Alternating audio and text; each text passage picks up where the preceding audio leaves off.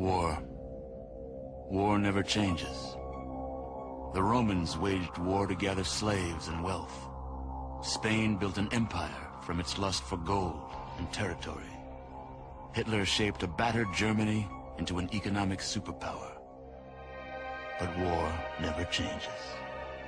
In the 21st century, war was still waged over the resources that could be acquired. Only this time, the spoils of war were also its weapons.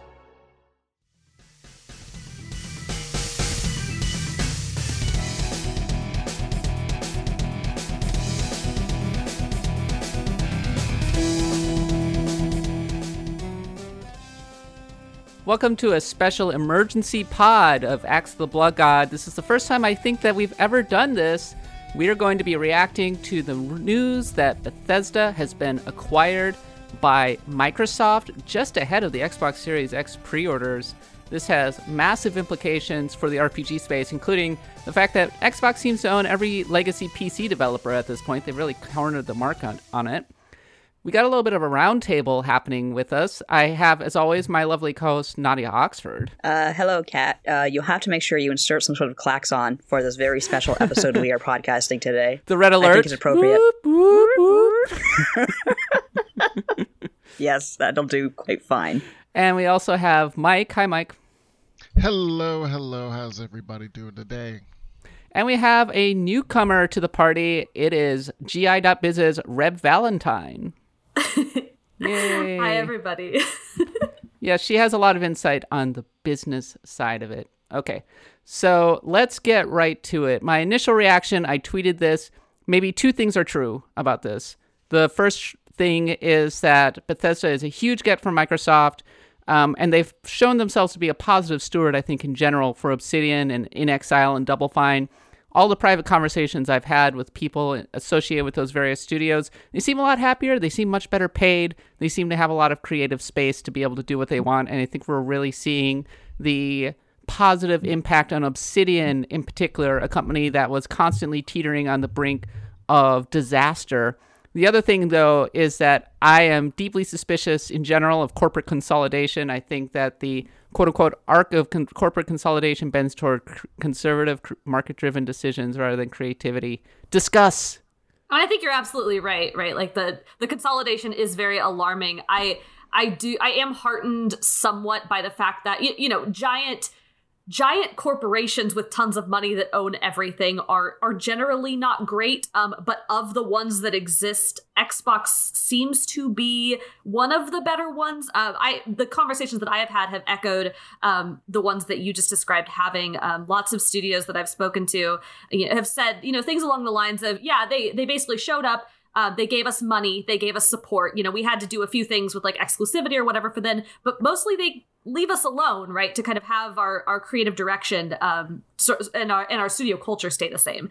Um, and that's something that I've heard over and over again. Now, granted, that could be because uh, you know somebody in, PR has a metaphorical gun to their head, but uh, it, it seemed it seemed pretty genuine. Um, you, you we can only know what we hear, and I I think this seems good, especially because I I love Bethesda. They, they've cranked out some real good stuff lately. You know, the Elder Scrolls is is absolutely fantastic, but I don't know. It, their stuff has kind of seemed a little bit like muted or quiet or delayed the last couple of years. I don't know. Just in general, that may be an incorrect uh, sort of impression of them. Um, but I I don't know. This seems this seems good. It's good for me because I was already committed to buying an Xbox Series S. So hey, yeah, it definitely makes uh, the decision to pre-order a little bit easier. Um, I largely agree with you, Kat. Although I am extremely suspicious of any corporation that consolidates like everything under one umbrella, and the reason for that is because, yes, from who I've talked to, I've actually talked to Tim Schafer, and he said uh, Double Fine is doing like just a lot more organized under Microsoft, which frankly, we're all creatives here. We all know what it's like to be scatterbrained. I am terrible at that sort of thing, not procrastinating. Ask Kat. She wants to kill me every day. Um, but uh, I am very heartened to hear that the corporate, like the that they're being left alone to kind of develop what they will. And I think good proof of them doing that is through Rare, which when I interviewed David Wise earlier this year, uh, who was the former composer for Rare way back in the day, he said that he was really disappointed in the direction Rare went after they were bought by Microsoft, but lately they've been doing so much better. Like, I think Sea of Thieves really helped turn them around. They're a little bit more like that kind of happy, jolly, imaginative studio that they once were. But under a huge corporation like Microsoft, anything can change at any time that just completely crushes their spirits. And I don't want to say it like that, but yeah, there there's definitely benefits here, but there is a certain always a certain looming danger as well. Well, I- am glad you brought up Rare, and Mike, we'll get to you in one second.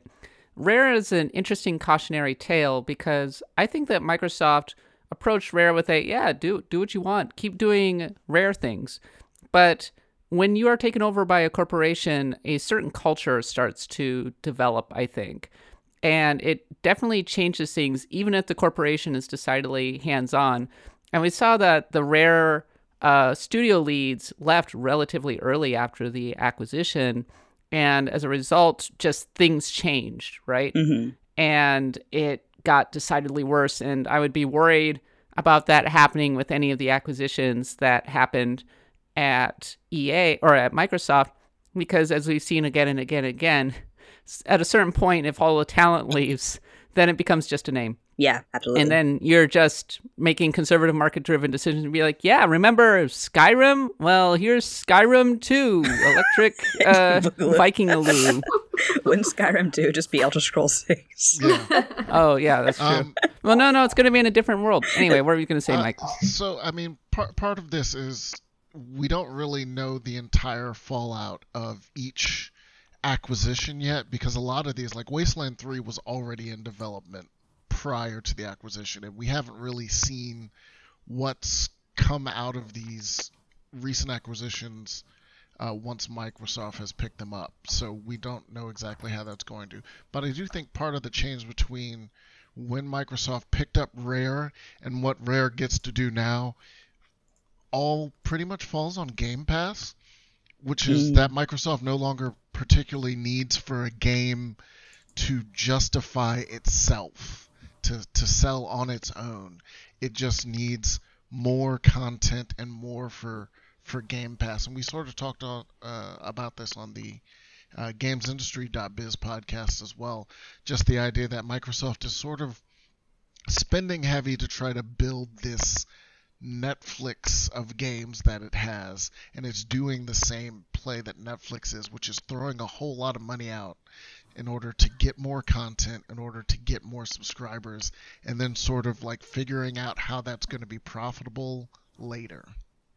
And Mike, I think you're absolutely right, and I think that that exact thing is why. I mean, yeah, we we won't know, you know, it, it, will be very difficult to put a pin on whether this was good or bad for Bethesda in the long run for a very long time, if at all. But um, I do think that this will probably be pretty good for IPs like The Evil Within or Dishonored or Prey, these games that we know didn't just sell they didn't sell like piles of copies right? But they were regarded as being these really good games. And i think this kind of thing you know coupled with x eh, Xbox Game Pass um, will potentially allow those IPs to continue living on. Uh, because they don't necessarily have to, you know, meet meet these just ridiculously high milestones to keep going. I, I know I know specifically there was like some worry around whether whether or not Dishonored would be able to continue. I think. My hope is just that Bethesda's games are more polished. Yeah, because... I was thinking of that too. no more giants hitting you with clubs and you go flying into the sky. But of course, part of Skyrim's uh, uh, we hate to say it, but it's part of its charm is its jank. So what's going to happen there? Are this? I mean, I'm, I'm guessing they're going to have to finally get ripped away from the creation engine.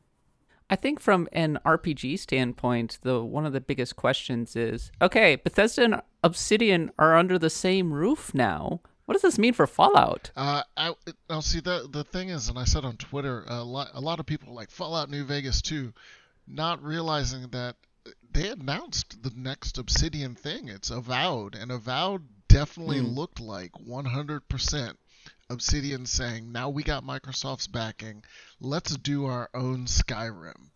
And so mm-hmm. to turn around and like imagine being Obsidian, like, yeah, we got all these resources. Let's make our own Elder Scrolls competitor, and then for Microsoft to like tap them on the shoulder and be like, I mean, we own Bethesda now too, so that has to be awkward. It has to be a fight. Yeah. Is Avowed so, can only actually be the one. Elder Scrolls Six? wow. Surprise! Probably the Elder not. Scrolls Six Avowed. You're sharing an office now. Did you all see Obsidian's tweet from earlier today about this? I this? did not. No, Uh, someone was it? tweeted at them, so Fallout New Vegas 2 is a legit possibility now, right? And they just tweeted the shrug emoji back. So they're, they're That's aware. a good mood.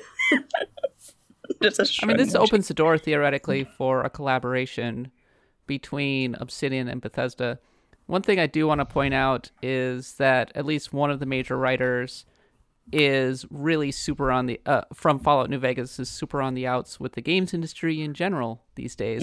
So even if we do get a Fallout New Vegas, it might be decidedly different. There, there's also the fact that, uh, and someone pointed this out uh, earlier on Twitter, that really the direction that Bethesda has taken Fallout in and the direction that Obsidian generally goes in are, are two very divergent styles of games. Like Obsidian is very much into that uh, classic RPG choice and consequence style thing, whereas Bethesda is for quite a while been more almost sim-like in terms of the way that they present Mhm. their fantasy and sci-fi. Like Fallout They like scope. Right. Yes, and, very much. And, and very mechanical and very just go do whatever. It's less about the story and more about here's the world. We're going to make the world feel believable. Whereas Obsidian is definitely far more on the here's the story, here's the characters, go engage with that. And and so Mhm. while yes, I I joked and, and talked about them being under the same banner and sort of competing, they're actually moving in two completely different directions. Yes, but superficially, people really like big open world RPGs that they can go and explore. And now they're all on Xbox, all of them. Yeah, that is absolutely true. Uh, so So Sorry, what do we go ahead, what, do we, what do we think about that? The uh, they said that Deathloop and to, uh, Ghostwire Tokyo are going to stick with the uh, timed PS5 exclusive nature, and everything else afterwards is case by case. Do we really think that it's actually like that they're going to let uh, Elder Scrolls 6 come to PS5? eventually, I really think they will. Yeah. I mean, look, we just got Ori and the Blind Forest 2 on the Switch, which I'm still have to figure out, or I still have to read about how that runs. But uh, Microsoft, uh, they're quite open about sharing their IPs. Uh, I mean, in the end, it's all an advertisement for Game Pass, really. Yeah, I, I agree. I I know I believe that Phil Spencer or someone has said something about not liking timed exclusives, but I I don't think that's entirely true. I think they don't like saying that they're doing timed exclusives. What they like doing is they like announcing things are for Xbox and PC and putting them in their ecosystem and then like a year or two later going, "Oh, by the way, we're going to put it everywhere else so that everyone else gets a chance." But Yeah, I, basically. I think that uh, if you want these big the, these big open world RPGs like Elder Scrolls and uh, Avowed and whatever else at launch, um, I think I think there's there's a strong case beginning to be made for the Xbox as the RPG machine, which I I don't know that I ever would have really said in the past, except for Definitely know, the like, Western God RPG approves. scene. Uh, definitely the Western RPG machine, and the, J- and the Sony's the JRPG machine. yeah, so that's uh, fair. I can deal with that. I mean, this goes back to the original Xbox, right? Where they had Fable, they had mm-hmm. Morrowind, they had I KOTOR. mean, yeah, they created they- BioWare essentially, the Xbox with All right, yeah. fair enough. They have a very strong RPG, Western RPG legacy. And I think that they probably correctly identified that Sony is always going to have a monopoly on the heavy hitters in Japan, like Square Enix and such. So might as well go the other way and scoop up the legacy PC RPG developers. Now, I joke that all of the RP Western RPGs are now Xbox exclusives and whatnot. I mean, this doesn't take into account the fact that two of the more popular latter day uh, studios remain pretty independent. That's CD Projekt and Larian. So I think the PS5 is going to be fine. You know, yeah, even if I'm not worried about it. even if Starfield is a Xbox Series X exclusive, there's still plenty of more RPGs where that came from. You're still you're dreaming about Starfield every single day, aren't you, Kat? Oh, I cannot wait to play it. I just hope that it's good and not extremely janky. I mean, it'll probably be good and extremely janky. Yeah, That's you, true. You, That's you the like Bethesda Fallout touch. 4, which I, I've like. That, I that did. is the thing. like I am not necessarily on the Bethesda side of how they create games necessarily. I understand why they're popular though. So Obsidian for me was was very much the like, oh, okay, that's a good get. But this is just like in terms of a megaton, like no one would have put Bethesda as a company up for acquisition. It just No, absolutely not. it just didn't. When I seem when I got that PR email, I was like, "Am I high?" Like I just woke up, but am I high? I couldn't believe what I was reading. Yeah, I got I got tipped off about it like five minutes before they actually announced it, and I, I got the tip and I looked at it and I was like, no, this is bogus. This is, this is April. It's it's April, right? this is everyone telling me that Bungie's gonna get acquired. No, right, seeing Bungie getting acquired seems more believable than this. Exactly. Uh, Yeah. It's it's it's absurd, and frankly, the the price tag shows that Microsoft, like, not a lot of people think about how big Microsoft is, but they have a lot of money to spend because they've thrown away money on acquisitions before, many times. seven point five hmm. billion, Mike. Seven point five. That's almost twice as much as Disney paid for Star Wars, apparently. yeah. Wow. They basically have unlimited money. Yeah. Yeah, especially because Microsoft's doing pretty well for itself between the cloud technology and everything. Uh, they've very quietly re. I, I wouldn't say that they were exactly suffering hugely under the previous uh, Steve Ballmer, but they've made a lot of really smart bets over the past few years, I Yeah. think. And they've kind of gone back to their roots a little bit in understanding that they're a service provider and not a hardware provider. Yes, definitely. And the Xbox Game Pass is a complete outgrowth of that, right? They're like, yeah, yeah. I mean, the Xbox Series X, it's we're gonna we're pricing it to sell so that people will have more Game Passes. Game Pass is the future. Subscription services are the future. Having a menu of highly desirable video games that you can pay a subscription for and be able to access instantaneously, that is a very compelling product. And Microsoft understands this clearly.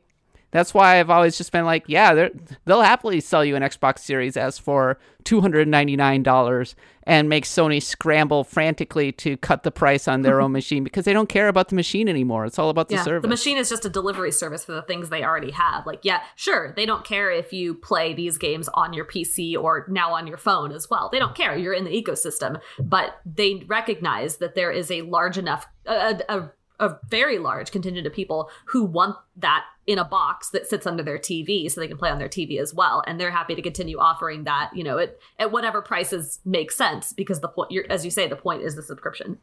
But more than that, I think that this just goes to show how big open world RPGs are for. Mm-hmm. Like, yeah, okay, Doom is a very popular IP, but let's be real.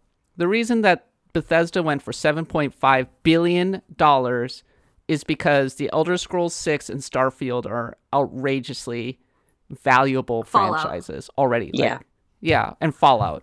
I mean, people want those huge open world sandbox RPGs. That is as next gen as next gen can possibly get. It's the same with why Cyberpunk is big, big money in 2020 because I don't know, it's just something about those games, the agency that they provide that really just flicks something in people's brains. They want to play these games. Yeah.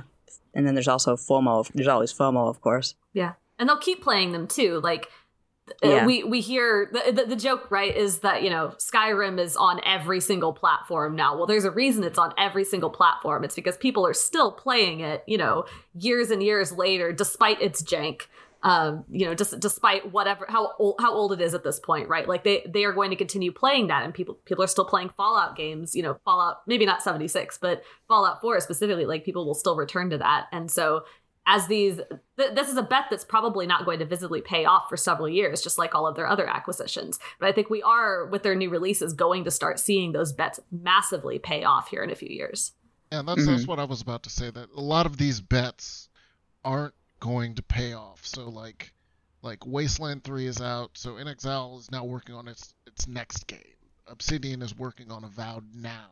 The the Microsoft is thinking very long term, and I think Game Pass combined with these studios working on a variety of different titles, plus the relative cheapness of the Xbox Series S means like I, I feel like three years down the line we're going to see something very different from Microsoft. We're going to see these start to pay off.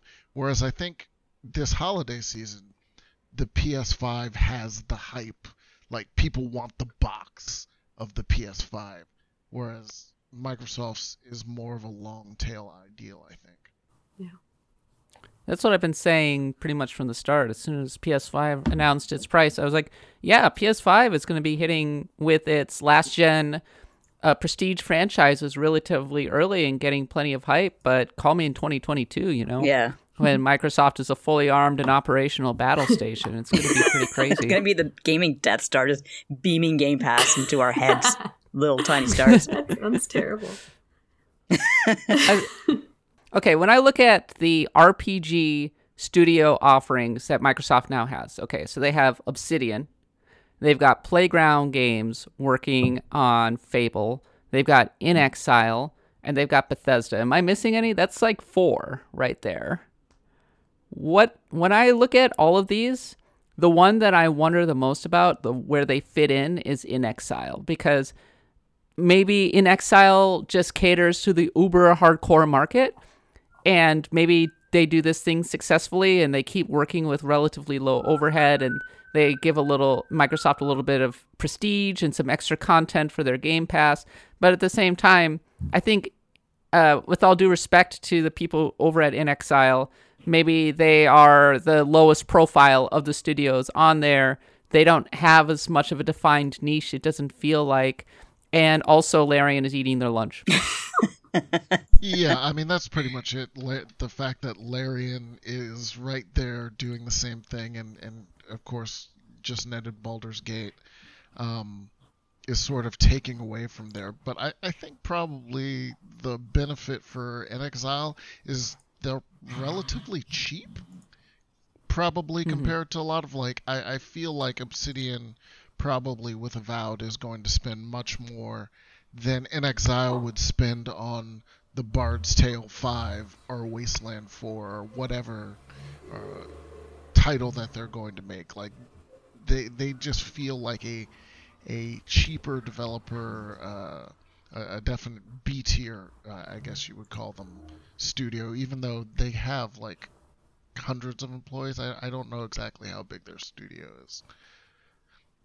Well, presumably they would get the budget from Xbox and just thinking about where they've gone in the past, maybe their ultimate goal would be to make the equivalent of Divinity Original Sin 2 and just compete directly with Larian, where you almost have to, where you almost go, okay, their competition is this kind of niche hardcore studio, whereas Obsidian and Bethesda and Playground are all taking bites at the mainstream market. Um, actually, when it comes when it comes to come to think of it, thinking about how much time these RPGs take to make, right? Like, I bet at the end of the day, The Elder Scrolls 6 will have been under development for like eight years Uh, or something crazy Yeah. like that when it finally comes out. It doesn't take, it takes a long time to make these games. I wonder if Microsoft is going, if we get enough of these, we can have a mega RPG coming out every single year from a different studio. Almost like Call of Duty. That would not be a stupid I- idea at all. yeah, that makes some sense. Yeah, and, and- and even like you, you uh, when we were talking inXile, in Exile went from Torment Tides of Numenera in 2017 to Wasteland 3 being done and released in 2020. So that's three years. That's relatively quick. So I, I, I also think that's probably where inXile sort of fits in. Like we can deliver you this game in three years, whereas everybody else is working on you know five and six year timetables. Uh, so we'll we'll fill in the gaps. They're gap fillers, which is a good place to be, probably. We've also seen them. I I think one of the things that's very interesting about this is that we've seen them at the Microsoft has acquired a smattering, uh, well, a large smattering of studios, but it's it's very much kind of across the board. Like we have kind of these these smaller, you know, fa- faster development time, smaller games um, from things like inXile. Um, and then we have, you know, kind of these bigger studios like Obsidian, um, Double Fine, like slightly better known names, things like that. And now, now we have ZeniMax and, and Bethesda, and the the thing that sticks out to me about this is that Bethesda was a big enough publisher that it was showing up at E3 with its own showcase every year, right? Like, mm-hmm. like my my mental classification of these things are okay. We've got Nintendo, Sony, and Microsoft. We've got the three hardware people, and then we've got the handful of giant publishers that are going to show up to E3 every year. So Bethesda is in the same class of publishers as Ubisoft, EA. Um, that's that's probably that's probably oh, maybe Square Enix, depending on the year, right?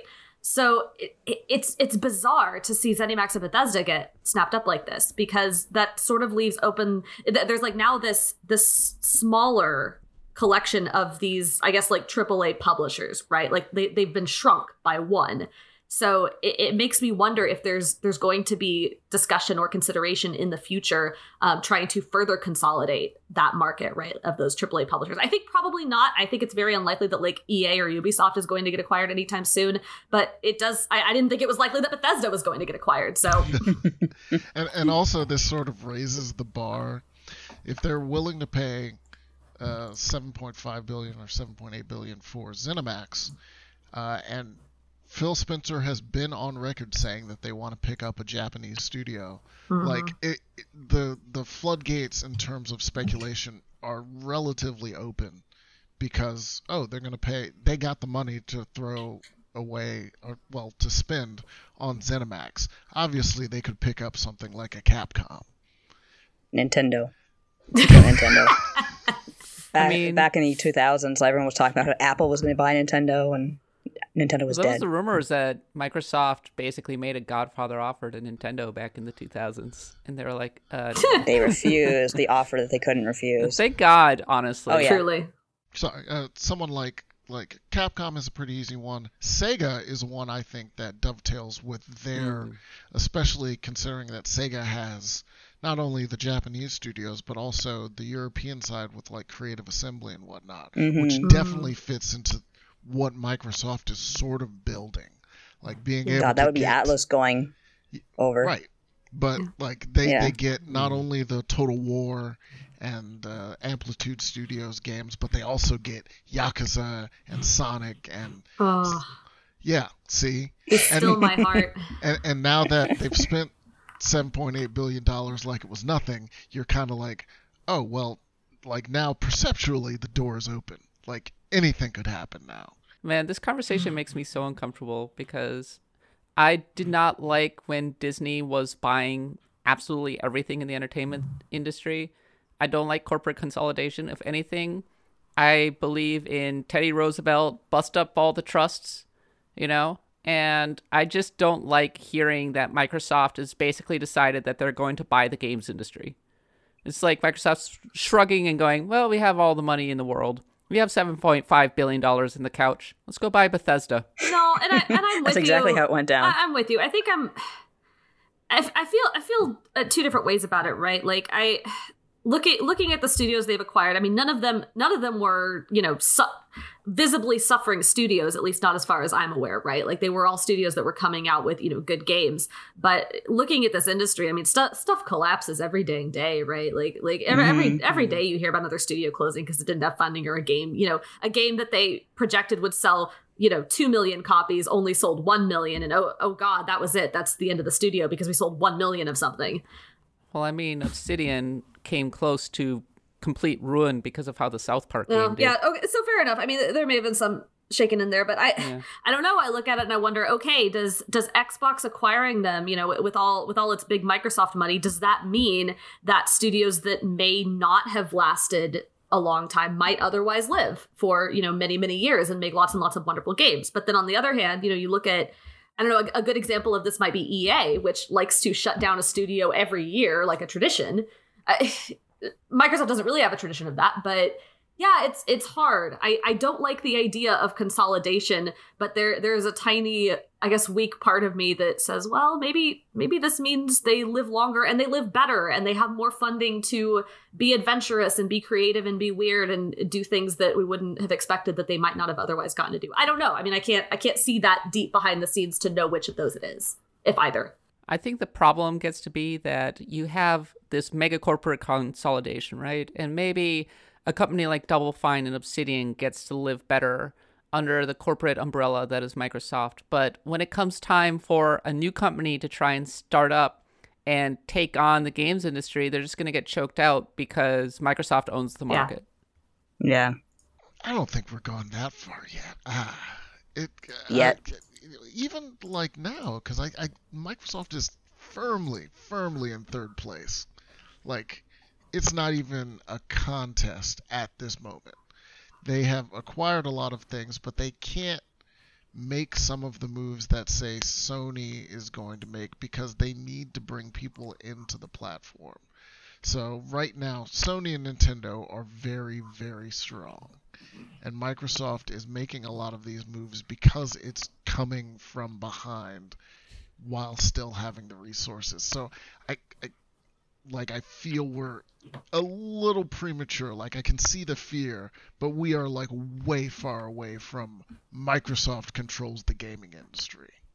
Yeah, but I, I think that I mean, buying Bethesda, though, I mean, that is such a ridiculously huge move. They bought one of the power publishers. Yeah. This isn't buying inXile. This isn't buying even Obsidian. They bought one of the absolute biggest publishers out there. Yes. equ- this is the equivalent to buying EA. yeah, Yeah. and I don't, It's it's up there. I don't, I, I don't. You're right, Mike. I don't think we're you know like two steps away from Microsoft owning the entire game industry, but I do think we're you know not a whole lot of steps away from three or four companies owning the games industry, right? Like Correct. I- I the the massive the gap between indie development and publishing and AAA development and publishing just keeps getting bigger and bigger and bigger. And there there were a couple years there where I think people genuinely thought, "Oh, this this weird nebulous thing we can't really name called double A is coming up, right? And there's going to be sort of this middle ground and people are, you know, working on making that. But I feel like every single time a company comes up and they're like, "All right, we, we have the funding, we have the resources, we're going to do it. We're going to sit, you know, firmly in the middle here. We're not going to, you know, join on with any of the big companies, but we're going to be making, you know, bigger budget games and indie studios." They get snapped up within a few years. So I I do worry about that gap, just just the gulf widening and widening and widening until there there are basically only two kinds of games. I, I would, except that we just ended up having Fall Guys sell like a couple million copies or a million or however many, and Larian basically came out of no. Like, I get it, but I don't Mhm. think that's actually the world that we like live in right now.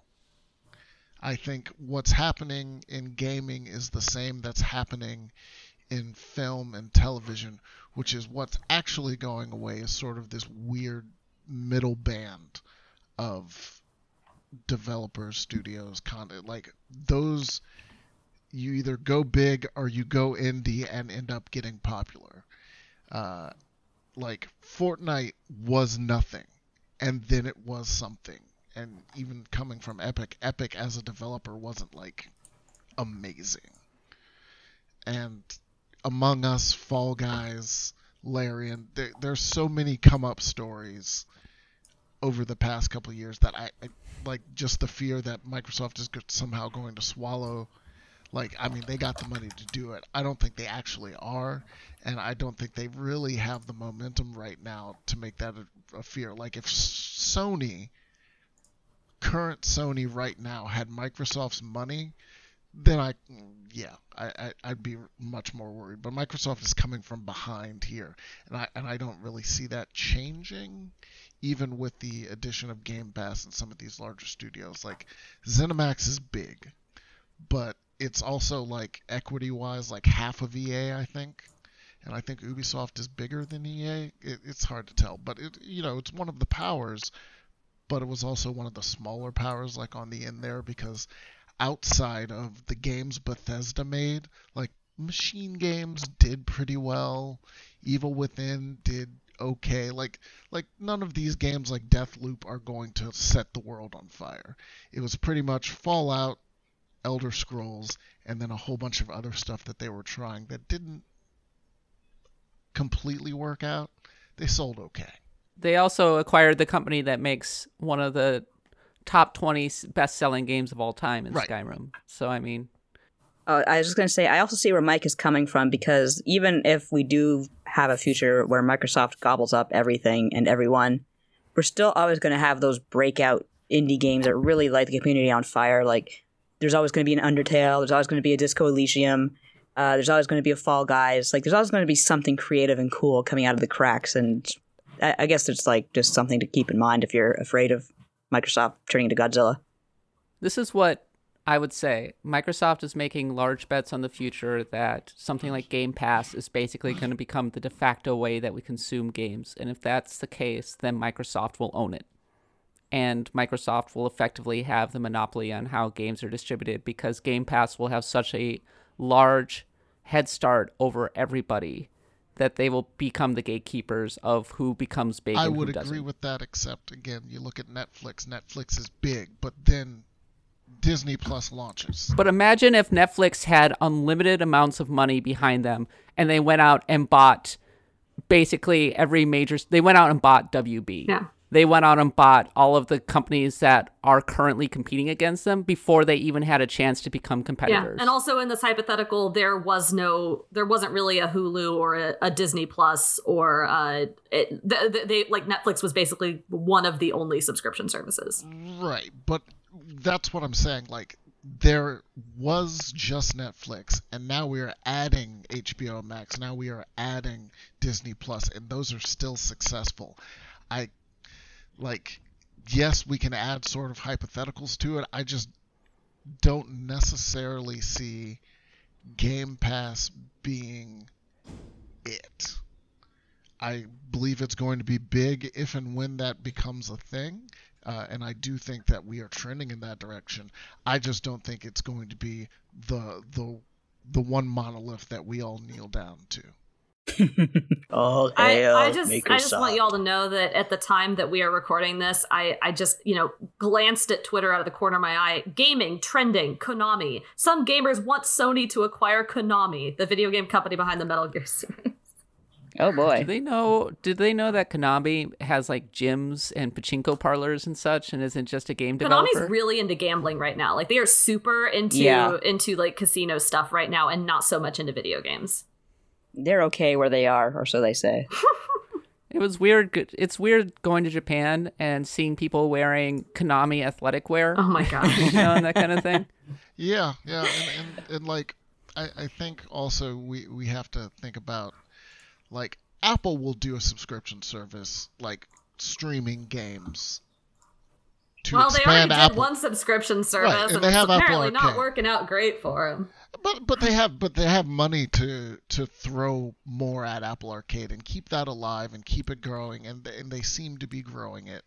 And I, I think that the end game there for Apple and probably why that they uh, pushed Stadia and uh, Xbox Game Pass away is because they want to have that space of streaming to themselves. So I think Google, Apple, and Amazon are probably the ones that are thinking of some way to get into this space. Uh, and so that that's probably more what Microsoft is planning to compete with, and we don't know where that's going.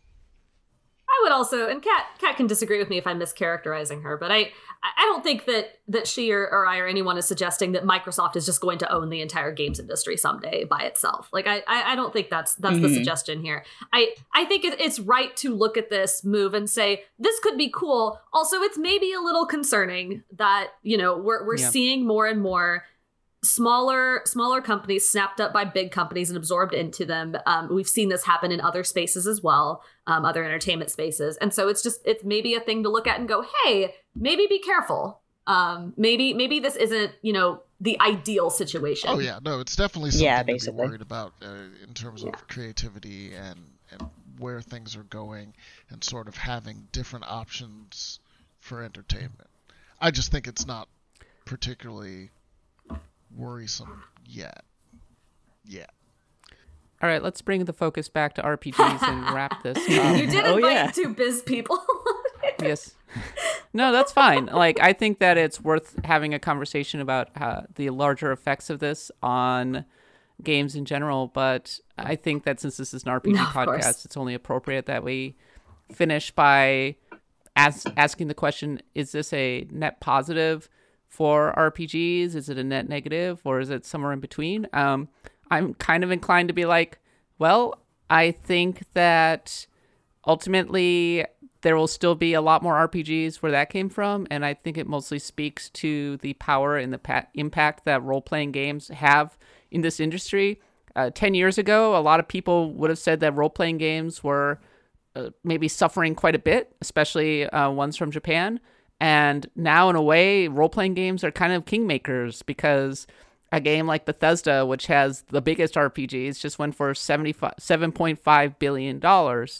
Um, in the meantime, I think that there will still be plenty of RPGs where that came from across many different platforms on PS5, on Nintendo Switch, on PC, on Xbox. So I'm not too worried about that. I'm genuinely curious to see what this ultimately ends up meaning for uh, Obsidian and Playground Games and Bethesda and all that. I'm sticking to my assertion that Microsoft is effectively trying to build what would be like the Ubisoft or the or the Call of Duty ecosystem where they have multiple studios cranking away at their own RPGs and they have something big to release every single year on Game Pass, a mega RPG that people are going to be able to sink their teeth into. And that's quite the advantage for Microsoft. So, final thoughts from you guys. Why don't we start with Reb? I think it's a it's a net neutral to maybe a net positive uh, for RPGs, right? Like I, I, I think you're right, Kat. Like like RPGs benefit from this in in in the sense that this definitely shows how valuable they are, right? Um, because the, those RPGs are like kind of the major games that Bethesda has to offer, and those are the things that uh, Xbox was spending money on here. Um, I know that there are some big, uh, at least looking at Twitter. I mean, that's not representative of everybody, obviously, but I, I know there's some worries that you know, oh, this means that they're all going to be Xbox exclusive, and all the PS5 people are going to get shut out. It's going to be fine. I really, really do think it's going to be fine. I think I think they'll make it to P- you know these these these mysterious future RPGs that we we have not yet seen yet and don't know exist or like Elder Scrolls 6 or whatever. I think they'll make it there eventually and in the meantime they'll be on PC, they'll be on Xbox. I think it'll be okay. I, I don't think there's suddenly going to be this huge audience that is going to be shut out of these franchises that they've loved and followed for years. Uh, I do think it's a it's a huge positive for Xbox. I think um, going back to our discussion earlier about you know how it's it's bringing you know kind of all of these Western RPGs together in one spot. You know, if you're an RPG person, like now is a good time to or you know maybe not now because they're not going to be here there at launch but you know in the next couple of years it's a good time to look at the platforms that xbox is on um, so good for Xbox. Hopefully, good for everybody. If more money is going to more RPGs, I'm here for it. Uh, I mean, to to go off Reb's point, look if if they're going to become Xbox exclusives, fine. Look, sometimes you got exclusives, y'all. That's just the way the cookie crumbles. Uh, right now, we got Spider-Man. I'm looking forward to it on PS4 and PS5. Spider-Man Miles Morales. You're not getting that on Xbox. Sometimes that's just the way the cookie crumbles. But I, I think Microsoft is building something interesting here. If they want to really make it work, what they need to start doing is letting these studios talk to each other uh, and building sort of a base of knowledge that is shared across all of Xbox game studios. Uh, so I'm interested to see where all this is going uh, in the short term. I'm just happy to uh, see a bunch of these Bethesda games come over to Xbox Game Pass, where I think a lot more people will be able to play them. There are games like Prey that I think a lot of people missed out on that were really great, and putting them on Game Pass is a win-win, I think, for studios like Arkane. Nadia, take us home. Well, all the, the smarter people have said more and better words than I have, but um, I am definitely an in the middle person. I in the in the kind of short long term versus the long long term, I'm thinking it's a pretty good thing because I think of Bethesda and I think of games that kind of have problems with development, games that are janky as heck. And even though that is part of their charm, it's just not as charming as it used to be. So I do look forward to the idea of playing an Elder Scrolls 6 where you don't fly up into the sky every time an enemy hits you. I think that's really compelling. Um, I'm I am a little worried about co- consolidation. I don't like huge, enormous companies the same as Kat. Uh, I don't think we're better off for having Disney owning everything in, in the media. We, we were just really not. But uh, as Mike said, that's the way the cookie crumbles. And as long as Nintendo and Sony are out there still putting out must have games, which of course they will, especially Nintendo, uh, I will just kind of keep an eye on things. And as a very small, insignificant person amongst literal giants, that's all I can do. All right, folks, that is our emergency reaction pass to the news that Bethesda had been acquired from Xbox. A lot of food for thought as we head into the next generation. I think that in five years, we'll look back and go, man, video games have changed a lot. And RPGs have definitely been at the center of that. I wish that we could have been like, oh, hark, oh, an emergency podcast approaches or something like that. Command? I want to say, warning: a huge, a huge reaction podcast is approaching fast, but that's from a shoot 'em up, not an RPG. But anyway, thank you to Mike and Nadia and Reb for coming on the show. We will be back next Monday, as always, for our regular time slot. And God, I'm setting a precedent now. We're doing, we got to do emergency reaction pods for every single thing. The last time we had something like this is when the the Suikoden successor was um, announced while we were doing a podcast. But that the- happened while podcasting. yeah, that was pretty great. That was very very convenient. So thank you for uh, Eiyuden Chronicles for that. That was very nice of you. Well, yeah, we had breaking news in the middle of the recording. All right. See you next Monday. Until then, happy adventuring.